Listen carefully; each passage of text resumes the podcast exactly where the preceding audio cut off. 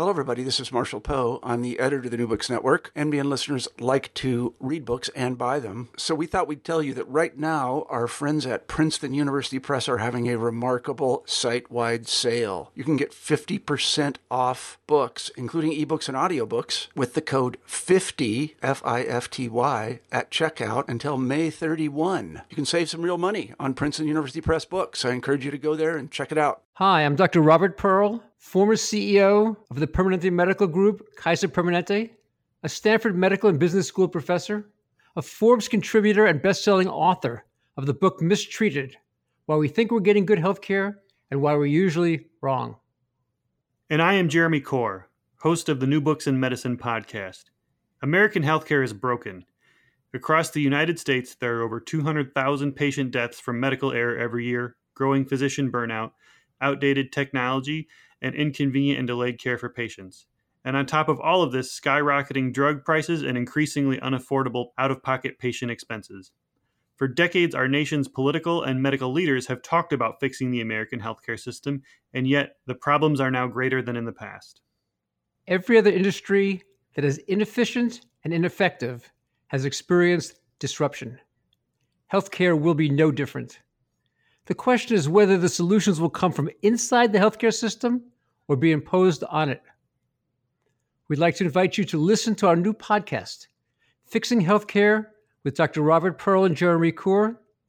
Each episode will feature one of the top leaders and innovative thinkers in healthcare today. The show's format is simple. The guests will present a roadmap for fixing American healthcare's biggest problems. And from there, Jeremy and I will scrutinize the plan and help listeners separate fixes that have the potential to succeed from simply the hype. Our goal is that everyone from healthcare consumers to political and medical leaders will find value in the discussions on our show. You may not agree with the different solutions offered, but you will never again conclude that nothing can be done. We hope you will join us. Please subscribe via iTunes or your favorite podcast software. For more information, visit our website at www.fixinghealthcarepodcast.com.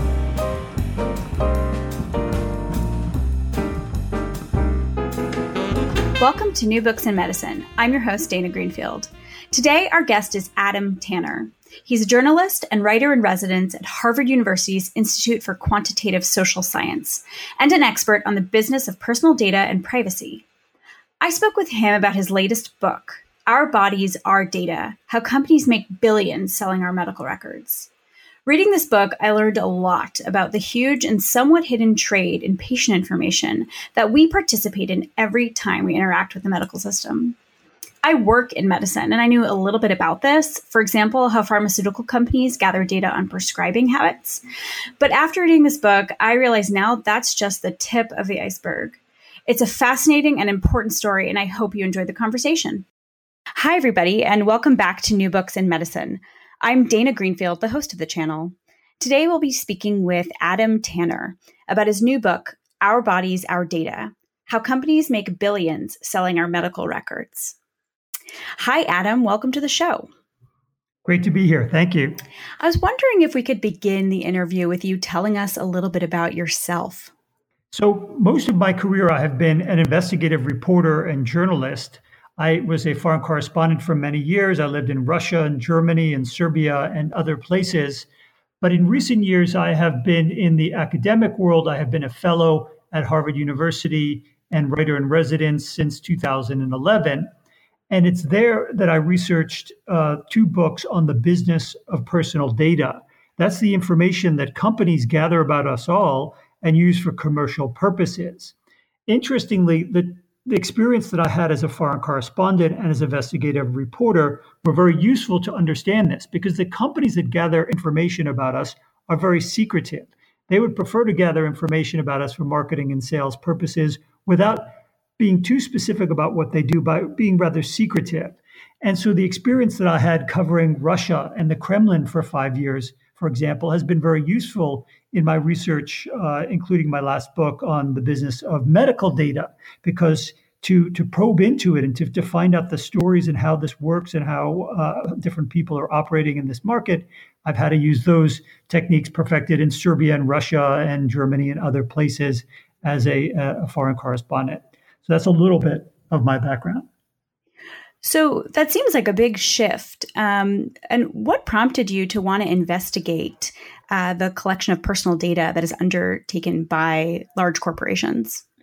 So, throughout my career, I've spent a lot of time looking at the uh, former Soviet uh, Union and former communist world. In my earliest uh, efforts as a, as a writer, I was writing guidebooks for Frommer's guidebooks. And in 1988, I was um, trailed at one point by the Stasi, the secret agents in East Germany, and I had a 60 plus page file about everything I did on a particular day in Dresden, East Germany. Uh, thinking about what the Stasi knew about me, these very efficient secret police at the time during the last year of communism before the fall of the Berlin Wall, I realized that what these state organs knew about me was very small compared to what com- uh, companies today, commercial companies, big, well known ones, and also ones that you may never have heard of, what they know about us all. So I thought that would be an interesting realm of research. And my experience, maybe in the world in which governments gathered a lot of data, led me to lead about into this question of what do companies gather about us? What do they do with this intimate information that they can know about us in the internet era? So that's how the world of my foreign correspondent work and my past living abroad and this world of personal data are linked up. That's really fascinating. Um, so, your first book was called What Stays in Vegas uh, The World of Personal Data, Lifeblood of Big Business, and the End of Privacy as We Know It. Um, and I'm wondering how you went from looking at the threat to privacy from the increasing collection of personal data by large corporations for marketing purposes um, to wanting to understand um, similar practices in the medical field. So, in my first book, What Stays in Vegas, that book uh, has a lot of setting in Vegas to understand how casinos are very sophisticated in gathering information about us. Uh, but it gives people a choice. You can choose whether or not to join the loyalty programs in casinos. If you do join the programs, they will know a great deal about you, but they will give you rewards such as free rooms, free food, uh, different access uh, to different programs. Initially, I thought, well, it would be interesting to put a chapter in that book about medical data because the, that book is not only about Las Vegas, it's about the wider commercial gathering of non medical information. I thought, well, one chapter on medical, because there could be a sale of medical data, uh, would be interesting. However, the topic of what goes on with our uh, health information is so complicated, both to understand and to make into an, an, a gripping narrative story, that I put that aside and I devoted another two years to writing this latest book, Our Bodies, Our Data. And that's um, that's the result. That's why I needed a separate book. And it is a complicated story, but it's very compelling. And there's interesting, different debates and um, arguments about what is good and what is bad about this uh, that I uncover. Yeah, so let's let's get into that. Um, it is a really complex story, and um, you describe this ecosystem of people who are collecting data, who are brokering and repackaging and selling that data, and then other companies or stakeholders who are consuming that data for a variety of purposes. Um, and so I think we could start anywhere really in this ecosystem. Um, but I'd like to start, um, you know, basically where you start in the book with some of the origin stories. Uh, and you talk a little bit about um, first the pharmaceutical industry and how they started to collect data um, initially. And so, can you describe what were the origins of patient data collection in the pharmaceutical industry? So, there are big companies, uh, the biggest of which has historically been IMS Health which gather data for commercial purposes to help in the sales of marketing of drugs.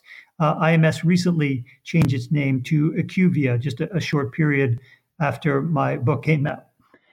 And the, the company started, it was an interesting story, but maybe I should step back for a moment just to set the scene as to what kind of data is set, and then I'll return to the story if, if it's okay with you. So I visit the doctor. One visits the doctor, and the door is shut. And I'm talking to my doctor, Dr. Dana. Dr. Dana, here are my issues. And I feel very confident telling you what my issues are because the door is closed. You are my doctor, and nobody else is there. You may then send me with prescription in hand to the pharmacist, and I think, oh, only the pharmacist knows what drug I'm taking. You may send me to the blood test lab, and I have a blood test which may reveal some illness. Uh, all of this may be processed by insurance. And I'm thinking, well, this is all private information. I talked to my doctor, the pharmacist, I, I filed an insurance claim, and I had a blood test. However, on every step of that journey, there is often a commercial sale. So your notes as a doctor may go through an electronic health system that sells the data to commercial outside providers. The insurers often will sell that information. The blood test lab will often sell the urine test, the blood test, something that's very uh, intimate to you. Um, the pharmacist will often sell the information. It will not have your name on it. It will have your gender. It may have the year or date of birth. It will have the name of the doctor. So, you, Dr. Dana, your name may be in it. Me, the patient, it's not in it, but it'll have the part of town that I live in. And all of those records over time will be gathered together and so and be sold by these commercial companies. So that's the big, broad overview. Now, how all of this started, uh, it's really something after World War II and the biggest of these companies that, that I was beginning to talk about, IMS Health, initially what they were doing was gathering information about what drugs sold in what markets to what proportions. So, for example, drug A sells uh, uh has 83% market share in Germany. Drug B has 17%, and this was used to encourage people to advertise. So, if you're drug A, you've got to advertise more because you um, are the market leader and you don't want to lose your share. You're drug B, you have to advertise more because you um, have such a low share. You need to increase the market share. What happens over time with this company and others is that as medical information becomes digitized, it becomes easier to collect information about individual patients and gives a much more sophisticated view of what's going on in the market. And eventually, what are uh, what happens uh, by the 1970s and 80s is that prescription records are easily uh, sold, or much more easily sold than before. And eventually, there are profiles on individual doctors that are prepared in the United States and different levels of information prepared in other countries. This is very useful for the drug companies because they can go send a salesperson or a detailer to the, the doctor and say, Doctor, I see that uh, you're typically prescribing drug A. I work for company B. Let me tell you how great company B is. And depending on what point in time it was, and some of the practices have changed, the drug company representative might take the doctor out to dinner. They might uh, deliver various snacks and goods to the doctor's office as part of the sales process. So, this great sophistication about gathering data on patients has allowed them uh, this incredible insight for selling. And let me give you an example just from what I was talking about before a blood test. So you go to the blood test lab, your doctor sends you there, say, on a Thursday. Uh, the next day, the test results are ready, and they may already be sold uh, as they're being sent to the doctor to a commercial provider. Again, the patient's name is not on that. It, it might say female, 47 years old in this part of town, has this medical condition, and she's seeing Dr. Jones. Now, that patient may only come in on Tuesday to talk uh, about the next stage of what to do with Dr. Jones, but maybe on Monday, the drug company will send a salesperson to the doctor and say, Doctor, I understand you have this patient with this condition. Let us tell you about this new wonderful drug that we have to treat that. All this happens before the patient comes in on Tuesday. Now, maybe the drug company representative really did tell them, the doctor, about a new innovative product or maybe they were uh, trying to promote something that may not necessarily be the best thing. Maybe a generic is cheaper and just as effective. Maybe something else would be better. So these are different ways in which sophisticated patient level information can be used to promote sales and marketing of drugs. And you discuss also uh, in the sort of origins of IMS in particular the relationship to the advertising industry. So, what is that relationship between um, those that are collecting this data or brokering the collection of this data and advertising? So, what is so interesting is that in the, the very DNA of the corporate history, uh, secrecy has been baked in from the very beginning. Um, so today, if you go to the labs and say, "Do you sell my blood test?" or if you go to the doctor and say, "Is my information being sold in the way that I am describing it?" often they will not know or will have only a very hazy idea. The nurse with the needle in hand, or the doctor who's entering the notes into the system, or the insurance agent that you call on the phone may not understand the vast web that I'm describing of this commercial sale.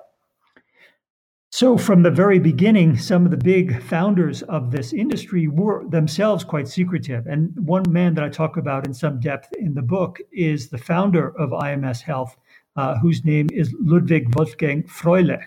He was a German who came over to the United States in the 1930s, and he set up one of the big medical advertising companies uh, on Madison Avenue at that time, sometimes called Medicine Avenue, because there was so much new drug, uh, new great drugs to promote in the post World War II period. So this guy Fröhlich and his Fröhlich agency was one of the two main players in medical advertising. The other was run by uh, Mr. Sackler, and the Sackler name is is one that may ring a bell with some people because the Sackler family was uh, generous in donating art to various museums. And there's a Sackler wing of the Metropolitan Museum of Art uh, in, in, New York City. There's a Sackler wing in Cambridge and in other places in Washington, D.C. So these were the two rival agencies. And uh, eventually, Fröhlich sets up this uh, other company, IMS Health, which begins to understand market share. You should advertise because you have so much of the market. You shouldn't advertise and the two businesses work uh, hand in hand.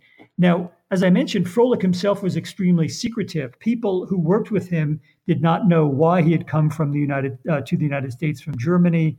They did not know much about his background. And in my research, I was able to show that uh, despite what his lawyer and his, who was still alive and his best friend who was still alive, uh, both in their 80s, uh, thought he was actually Jewish who came, uh, came over. So they said he wasn't Jewish. He was he was a Jew who hid his background. He was gay, which was quite dangerous to be in Nazi Germany in the 1930s. So he had very sound reasons for coming to the United States. He hid those aspects about his background. But most interestingly, in my research, which I came across, was that he had a secret uh, relationship business wise with Arthur Sackler, this main rival on Madison Avenue. So these are the two guys that should have been competing uh, vigorously. And you think of maybe a television show like Mad Men uh, competing for the various accounts to advertise medical products. But the men were secretly dividing up the business. They were working together, and secretly they founded the company of IMS. So this was this secret arrangement from the very beginning. It only comes out for the first time in 1971. Uh, Arth, um, so so Fröhlich the founder of IMS, he dies. Uh, the next year, the company goes public, and they realize that Sacklers uh, own most of the company, uh, and most of the proceeds of an initial public offering go to the Sackler family. So this is uh, just an interesting background. It's deep in history, and what the company did in those early decades, uh, 60 years ago, is quite different. But it shows you that, as I mentioned, from the very beginning, the company would prefer not to say too much about themselves. One final footnote about the Sacklers, the two brothers that uh, inherited most of the company's uh, proceeds when it went public in 1972, the two Sackler brothers, their names have been very much in the news in recent months because of the opioid epidemic. And there's been long feature articles in Esquire magazine and the New Yorker and other publications because the Sackler family later made a, a lot of money from their pharmaceutical company uh, with the sale of opioid drugs. So the back human story is quite interesting. Uh, and the, the paradox here is that today these companies such as IQVIA, the former IMS Health, uh, and others, its rivals, they know so much about us. They have uh, information on more than half a billion patients worldwide, and yet we know quite little about them. And they have been very secretive throughout their histories about how they operate and what kind of information they gather.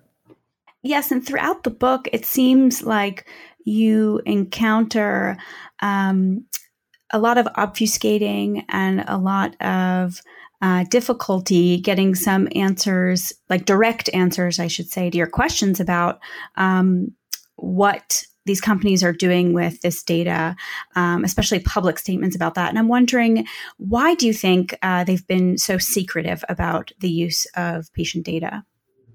So, this market that I'm talking about that assists the, the sales and marketing of pharmaceutical drugs is profitable to many people. So, it's obviously great for the drug companies. In the past, doctors have uh, benefited from relationships in which detailers or these salespeople would bring them lunch and dinner and take them out and, and treat them very nicely. Uh, there have been lots of money to go around. It was very profitable for the data uh, mining companies, and and so there was little people. There was little incentive to help the patient of the source of the data. And often in the healthcare system, the patient is not actually the client. The client is the insurance company that's paying the bill, or it's the hospital or someone else. And because of the unusual way in which the healthcare system works, the patient's needs are not always foremost in terms of, of, of, catering to them and what they want to know. So, this is why the companies have been secretive. And officials who have talked to me, some current and some former, said, look, it's a very complicated, sophisticated market. The typical member of the general public would not understand. They might become confused by all of these details. So, we'd prefer not to alarm anybody by saying too much about it. And so, what are other commercial uses um, other than selling more tangible goods like pharmaceuticals or devices? Well, I mean that's primarily why these big multi, these big companies exist, and primarily what they do. Um, they, however, in recent years have made the case: oh, we're going to help uh, medicine and science by having all of this data. This will lead to great breakthroughs in medicine, new discoveries of drug cures, and so on. Um, however, it still remains overwhelmingly about marketing and sales. It remains overwhelmingly a business. And I think the interesting debate ultimately to have is what is the best balance of information to make public uh, to help scientists, to help the amazing researchers that are operating in, in universities and institutes all over the world um, without infringing on the rights of individual patients. Uh, and that's the difficult balance. But again, this business today, the commercial gathering that I'm talking about, is overwhelmingly about advancing sales and marketing, not about making medical mm-hmm. breakthroughs. And I want to step back a little bit and talk about um, a paradox that you point out in the book about how, on the one hand, there is this overwhelming free flow of information that is just increasing um, from companies that collect patient data um, on the one hand. And then on the other, um, there is a restriction of the flow of patient information and just the difficulty that patients have um, and doctors have um, in communicating with each other and getting their medical records from one institution to the next. Um, and so I wanted to step back and just ask you about um, some of the rules uh, and legislation that protect patient information and what has brought us to this situation, this paradoxical situation in which, on the one hand, there's tons of data flowing almost secretly on, on one side, and then no data flowing uh, on the other. So, can you tell us a little bit about uh, what HIPAA is? You mentioned it throughout the book. What does it stand for? What was it originally um, uh, devised for, and whom does it apply to? So I'm going to get to HIPAA in a moment and just pick up on a point that you're making uh, just in the beginning of that question. And that is, you as a patient, or we as patients, would like to have complete access to our information, but very few people do. So unless you've had the chance to live 40 years in the same place and work for the same university or special institution that you have the same medical system all the time, it's very unlikely that you have access easily to a complete set of medical records. And even then, sometimes you may have been sent out to different institutions. That's something that could be very useful for your doctor and medical care pro- providers. But almost everyone has the uh, experience of filling out again the same questions in a different doctor or different provider uh, across town. You go for a second opinion, you have to refill it, you have to do all that paperwork again and again. It's very inefficient. And then it could be a life and death situation if you're traveling far from your home. Doctors don't have easy access to your medical records to know what prescriptions and, and past medical history you have. So that's that's the problem on the on the personal patient side. Now, since the 1960s, uh, there have been uh, very interesting efforts by different researchers, some of whom I talk about in the book, to cr- create this patient uh, empowered system where the patient would have access to the records would be able to easily make them available to their healthcare providers for the benefit of their own healthcare. The big commercial selling I'm talking about before, uh, that is not about helping the patients, that's about helping sales and marketing. So, you as the patient, what you want uh, the easy access by yourself and your healthcare providers to your information when you need it, that's not yet there. Uh, and what we may not want is the free sale of our information for other purposes that is out there. Now, what HIPAA does is it says that if you take off the name of the patient, if you take off the address and certain direct identifiers of who the patient is, then that information can be freely sold uh, without any restriction. HIPAA is, is the US regulations about how medical data can be transferred from one place to the other. Now, it is a complicated ruling, and even uh, rule, and, and various experts are often confused by what it means as well. But to go back to that blood test example, it means that that blood coming from inside of you that may be quite indicative of some medical issue that you have, that seems quite personal and intimate. But once the name is lopped off, once the address and phone number, a few direct associators of your name are, are taken away, that can be freely traded without telling you and without giving you any uh, say yes or no that you wanted to, to trade that. So that's surprising to a lot of people when they learn that. Um, the problem is that over time, these records are accumulated. So your record from the blood test plus many other records over time in different places over years can be put together, maybe hundreds or thousands of pieces of different information. And that total uh, dossier about you can be commercially sold because it, it abides by the US regulations, those HIPAA regulations that you talked so about. So companies describe that the data that they are trafficking in um, is anonymized, uh, as you mentioned, and de-identified, stripped of all those identifiers. Um, and you discuss in the book what you know flaws there might be in that system, what vulnerabilities there might be in that system. So, what are the concerns about the limits of anonymization that you were just alluding to? The problem is that over time, as you gather more pieces of information about the same person, even though they're anonymized without the name on them, they give clues as to who that person is. So, for example, if you had my medical records over the past uh, 10 years or so that just had my uh, date of birth or the year of birth, the places where I lived, and my gender, that alone would identify me. And that is because I have lived in the following rather unusual city pairings. I've lived uh, in Fairbanks, Alaska, where I taught for a, a year last year at the university. Before that, I was in Cambridge, Massachusetts. And before that, I was in Belgrade, Serbia. So those three city pairings and my medical records alone would be enough because no one else my age would match that, that, that three city pairings. So that's just a simplified example of how you could re-identify people. But people who've had less international exposure may have a country house somewhere, have occasional medical treatment there, and then the main place where they live. And a pattern over time could uniquely make you identifiable. And there's been an interesting series of re-identification experiments in recent uh, decade, in the past decade or so.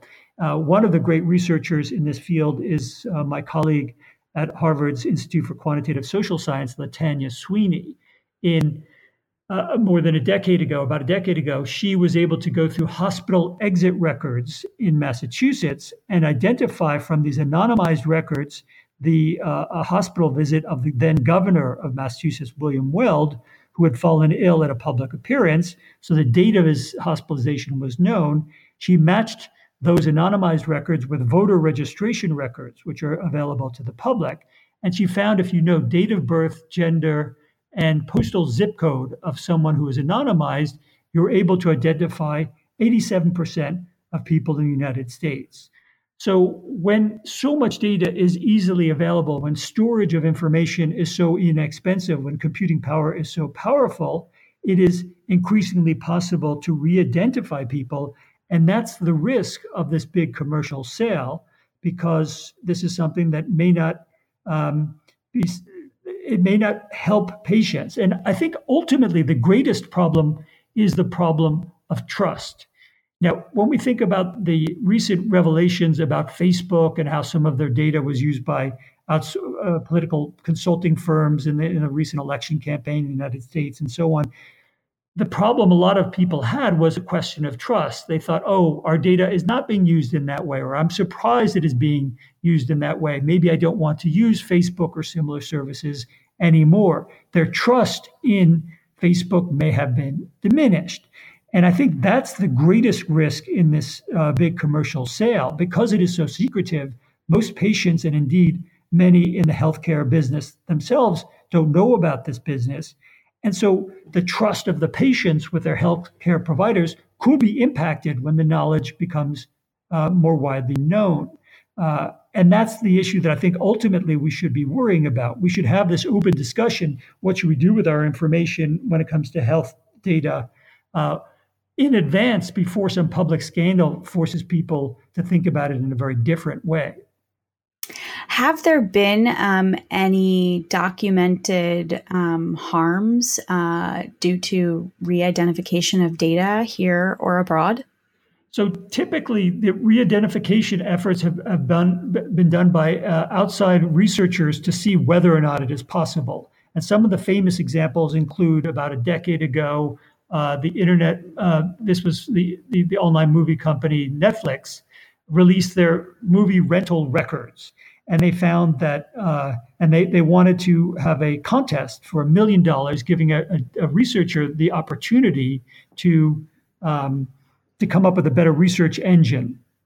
So what they did was um, uh, two, two outside researchers took the internet movie database matched it with the netflix anonymized viewer dataset and they were able to identify people in that so in other words if you just knew what uh, that person one two three four five saw all of these movies over the past year, it would seem impossible to identify that person just based on a random set of movies. But because of outliers and matching it with another database that might have names, they were able to identify them.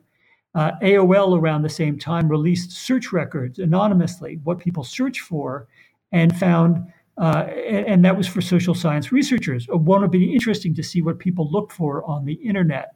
Uh, some reporters from the New York Times uh, took that information and were able to identify a, a, woman in the South based on what she was looking for. And she was looking for things like dog that urinates on everything and 60 single men and other things that was somewhat intimate. And they were able to identify her, and her picture appeared on the front page of the New York Times.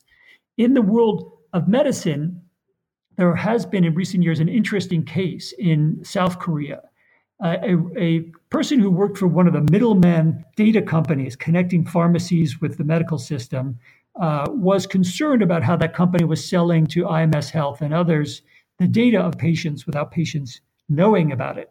So he came forward and had contacted a, a prominent local television journalist, a former brain surgeon, and made uh, various data files available. And uh, some scandals and reports uh, resulted in an investigation and a lawsuit happened.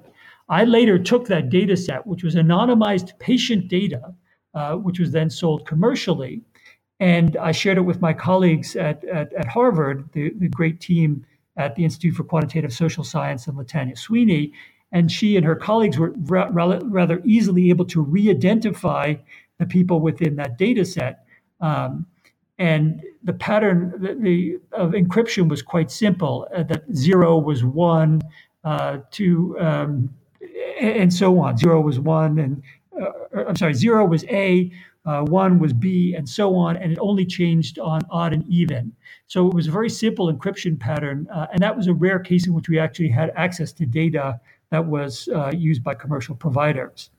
So that's what we know so far. There have been, of course, many uh, hacked accounts of medical data coming out, and, and, and Premera and other companies have, re- have, revealed that some of the information about people who are insured by them have been hacked. Um, so there is this longer term risk. There's not been, however, a case where someone had a huge data set re-identified massively and put it out there. Um, but I don't think we need to have that data, that, that massive uh, embarrassment before we have this discussion. And that's why I wrote the book ahead of time. And how are things different in uh, Europe or parts of Asia, as you wrote about, when it comes to the commercialization of patient data? In the big picture, what's interesting is that there is a worldwide trade in patient data, and it differs by different countries. I spent time in Europe and in Japan and Korea uh, for my research here. So even countries that uh, pride themselves on being very private uh, such as Japan, in terms of their handling of, of sensitive information, do indeed have this uh, sale of patient data, often without patients not understanding what's going on. Germany, which prides itself on its protection of individual patient information, does have a sale of uh, pharmacy records and other things. In some countries, such as Germany, there's less of a sale. They don't have uh, in many. They don't have in Europe, for example, these doctor identified profiles sold by commercial companies. Those are those profiles used by drug companies to individually target doctors uh, of, the, of specific drugs based on what they prescribe. So it differs according to the different places. And, and in Europe, uh, later in May, there are uh, new data privacy protections that are coming into force.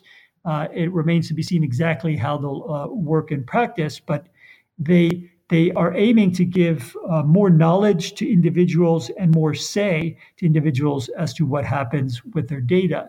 And in general, I think that's a good approach. I think to let people know what's happening with their information and let uh, them have a say in what goes on uh, is a great approach, especially when it comes to our most intimate data, which is our medical data.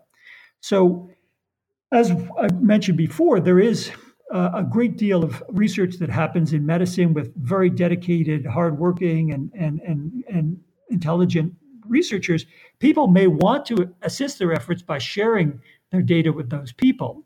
Um, and I think that we should encourage such sharing of data. We should give people that option, but it should not be forced upon anyone by commercial providers who are mostly about selling things. So, in order to know about those options, you need to know that there is the sale. You should be given the choice whether or not you want your information shared. And if you do, you should have that choice. The same way you have the option as an individual to give to charity. Um, no one's forcing you to give to charity. No one tells you what companies to give to, but uh, you should be saluted if you do, and you'll have the choice as to what charities you want to. And I think the same should be true with medical data. Mm. So, what do you think consumers, or I should say patients, um, can do to protect themselves or have more control over the use of their personal health data in this climate?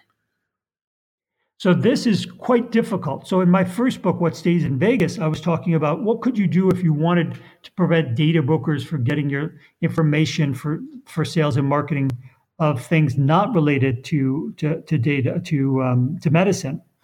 Uh, and there are some things you can do when it does not involve healthcare data. The problem is with healthcare data, you often have little choice. You could look around and find a doctor whose uh, healthcare system does not sell patient data. And there's some that don't sell the data, there's some that do. You could look for an insurance company that does not sell patient level data. Um, but again, it's highly tricky to do. I, as an experiment, once called around a dozen different doctors in the Boston area before I found one that had a healthcare system that did not sell it. Uh, you could shop around for your insurance, but that's often difficult because your employer may not give you that choice. Uh, you may have to go to a certain hospital uh, for whatever procedure you need. Maybe that system is selling it. And most of the big drug chains in the United States do sell the Walgreens and, and CVS, those companies do sell. And so often you don't have that choice. And that's why I think it's something best dealt with on a big societal level. There's one other kind of sale of data I should mention as well. A lot of what we've been talking about up to this point is the anonymized sale of patient data. So that means intimate information about you going back in time, uh, dossier about you, but without your name, without your address, without your direct contact information. There is also a parallel trade of information that does mention patients, their names, their conditions, their address, their email, their phone number used by marketers. That information comes from outside the doctor's office. In other words, it's not covered by the HIPAA rules on, on the transfer of medical information. So, for example, it could be from a magazine subscription. You subscribe to Diabetes Today, uh, they may sell that information commercially, suggesting that you have that condition.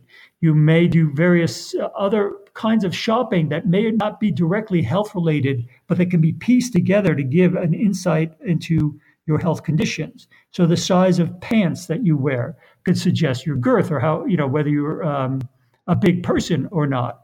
The cable television package that you uh, subscribe to might match with the pants and other pieces of information suggest that you're one big fat guy sitting around watching television all the time and thus you are some kind of health risk perhaps we don't want to give you life insurance or perhaps we don't want to give you a bank loan or other things of that nature. Um, so if you look and you can look on the internet for this if you look for uh, data marketing lists of patients with uh, diabetes or incontinence or erectile dysfunction uh, you can buy those lists and they're gathered in, in many different ways. Sometimes there are health surveys on the internet, or your employer may say you should fill out this health survey.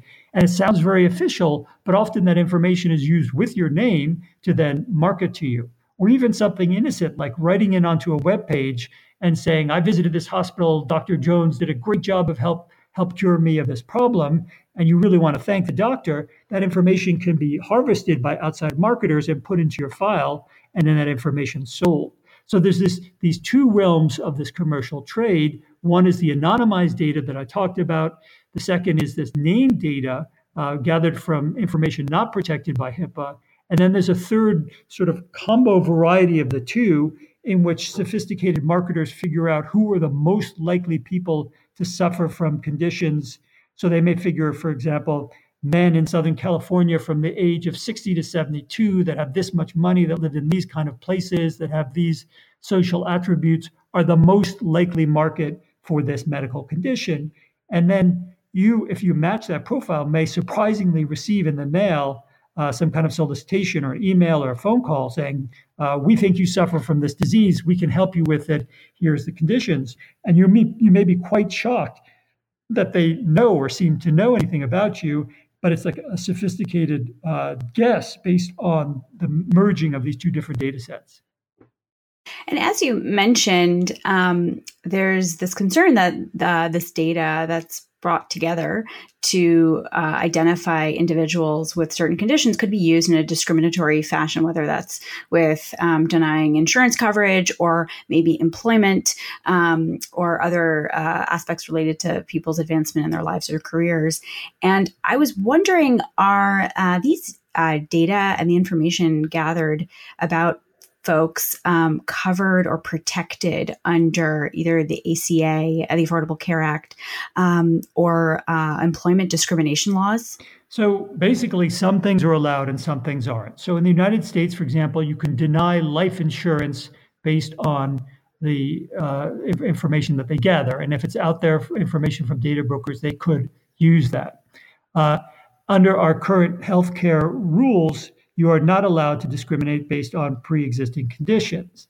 Um, that could change in the future if the, the, the, healthcare system was again changed in the United States so that uh, information about you or what could be gleaned could be used to change pricing or, or to deny you coverage entirely. That's not the case right now, however.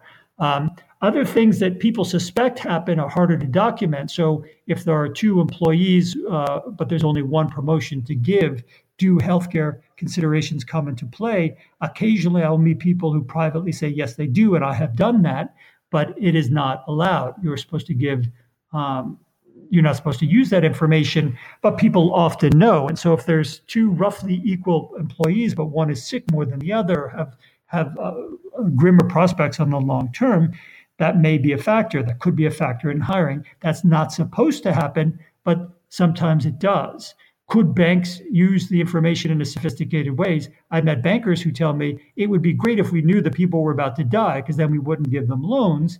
Um, that's not supposed to happen. It makes logic sense from a banker's perspective, but you as the individual may not want that information in wide circulation. I saw a reference to an article yesterday about electronic cigarettes that data uh, may be collected in one new product recently introduced about what people are smoking by the electronic cigarette.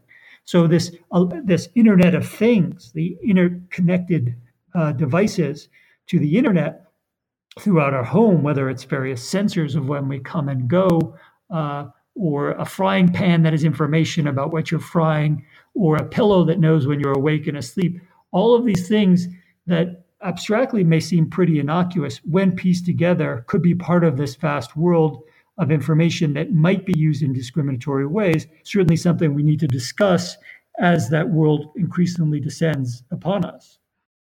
Not to be too cynical, but it sounds quite bleak, actually, the picture that you paint about increasing information flows, um, you know, steady uh, lack of transparency about where that information is going and how it's being used. Not much we can do about it because there's not really much choice in um, in the doctors we see and then the technologies that they use. Um, and so I'm wondering um, is this just a new normal? Is the is the concept of if privacy as we understand it outdated?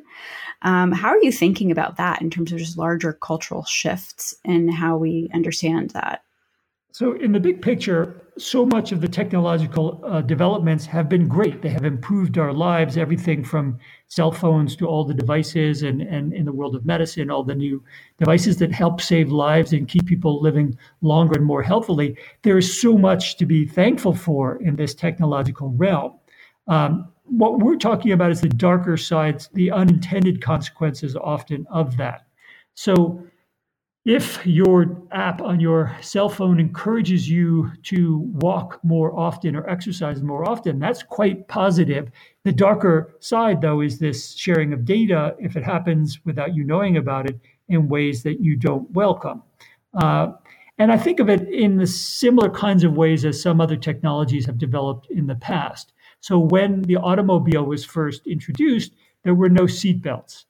And many people died or were injured, many thousands of people over time, before they became a standard feature in automobile. Now, the automobile has revolutionized life all over the world. It has been a great improvement in transportation. No one was intending to kill people by inventing these devices, but there was this unintended side consequence.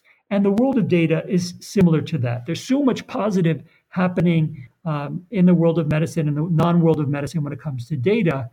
But there is this darker side of things that can be happening from uh, hacking to outsiders using it for ways that we may not want. Maybe it's discrimination, maybe it's just marketing that we don't welcome. And that's what we need to talk about and discuss as a society.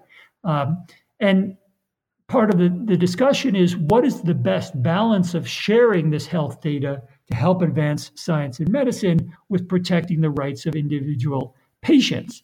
So, to my mind, the first step in having that discussion is understanding the trade of the market. You can't have an informed discussion if you don't know what's going on. That's why I wrote Our Bodies, Our Data, this book. Uh, and that's why I'm happy to speak about it. And then you can decide well, this is kinds of information we may want to protect. This is some that we don't. Um, I think many people don't understand the trade in medical data in particular. Many people understand that information on Google and Facebook is used to market to you. They have some understanding of the ways those things work. Medical data is far more complicated. And so, before we say, well, here's the new normal, we accept uh, the, the free uh, commercial um, transfer of our data whenever it happens, uh, I think we should have the discussion, decide what are we as a society comfortable of, and what the United States decides to do might be different from Canada or Japan or somewhere else. But it's a conversation each place should should have to to decide. Uh, and again, back to that question of trust, because you want to trust the system. I want to tell Dr. Dana everything that's on my mind about my health conditions so that I get the best possible care. I don't want to have to hide things from my trusted healthcare providers. Um, so I think people will be concerned about privacy. The recent Facebook scandal shows that although people are willing to share widely on Facebook, uh, if the information is used in certain ways and, and, and, put together with different information, there comes a point in which people are uncomfortable or disappointed uh, or unhappy about it. And I think that will certainly be true with medical data. Um, and the other risk and the other kind of related conversation is the uh, mm-hmm. protection of medical data, because there has been an upswing in recent years of hacking and, and access to medical data, which again then will threaten other kinds of anonymized information if you know that. Uh, there's a lot more that can be done to protect medical data uh, in, in that world as well. So these are all things we need to talk about and think about to best advance medicine while protecting the rights of individual patients. And you do describe in the book a few efforts um, legal efforts, uh, legislative efforts um, to change the way or enable uh, patients to control their data. And I was wondering if you could just describe this briefly and um, if they've led anywhere. Well, first was this we talked about this paradox of medical data that you don't have access to your own files while outside marketers do. Now, there have been some efforts to give patients access to their own files, a central depository. Uh, Microsoft has HealthVault, and they have spent hundreds of millions of dollars, and only a few million people have signed up. Google thought, well, we can do better than that. Uh, and they had a, a Google Health effort, and they shut down some years ago already because it wasn't getting enough traction. There's some other efforts as well. And pretty regularly, people contact me and say, I have a great idea. We should empower patients to have access to their data. And if they want to sell it, they can sell it. Uh, but it, it, it's difficult to get that kind of effort moving. So that's that's the difficulty on empowering yourself. The other thing is, in order to to halt the trade or to, to give patients some kind of say, we do need a change in the rules. Uh, for example, uh, information that's intimate about you that's anonymized, maybe that should be protected as well. So, should your blood test results or your urine test results or skin t- tissue samples, should that be available for commercial sale without you knowing about it and without you having a say in that?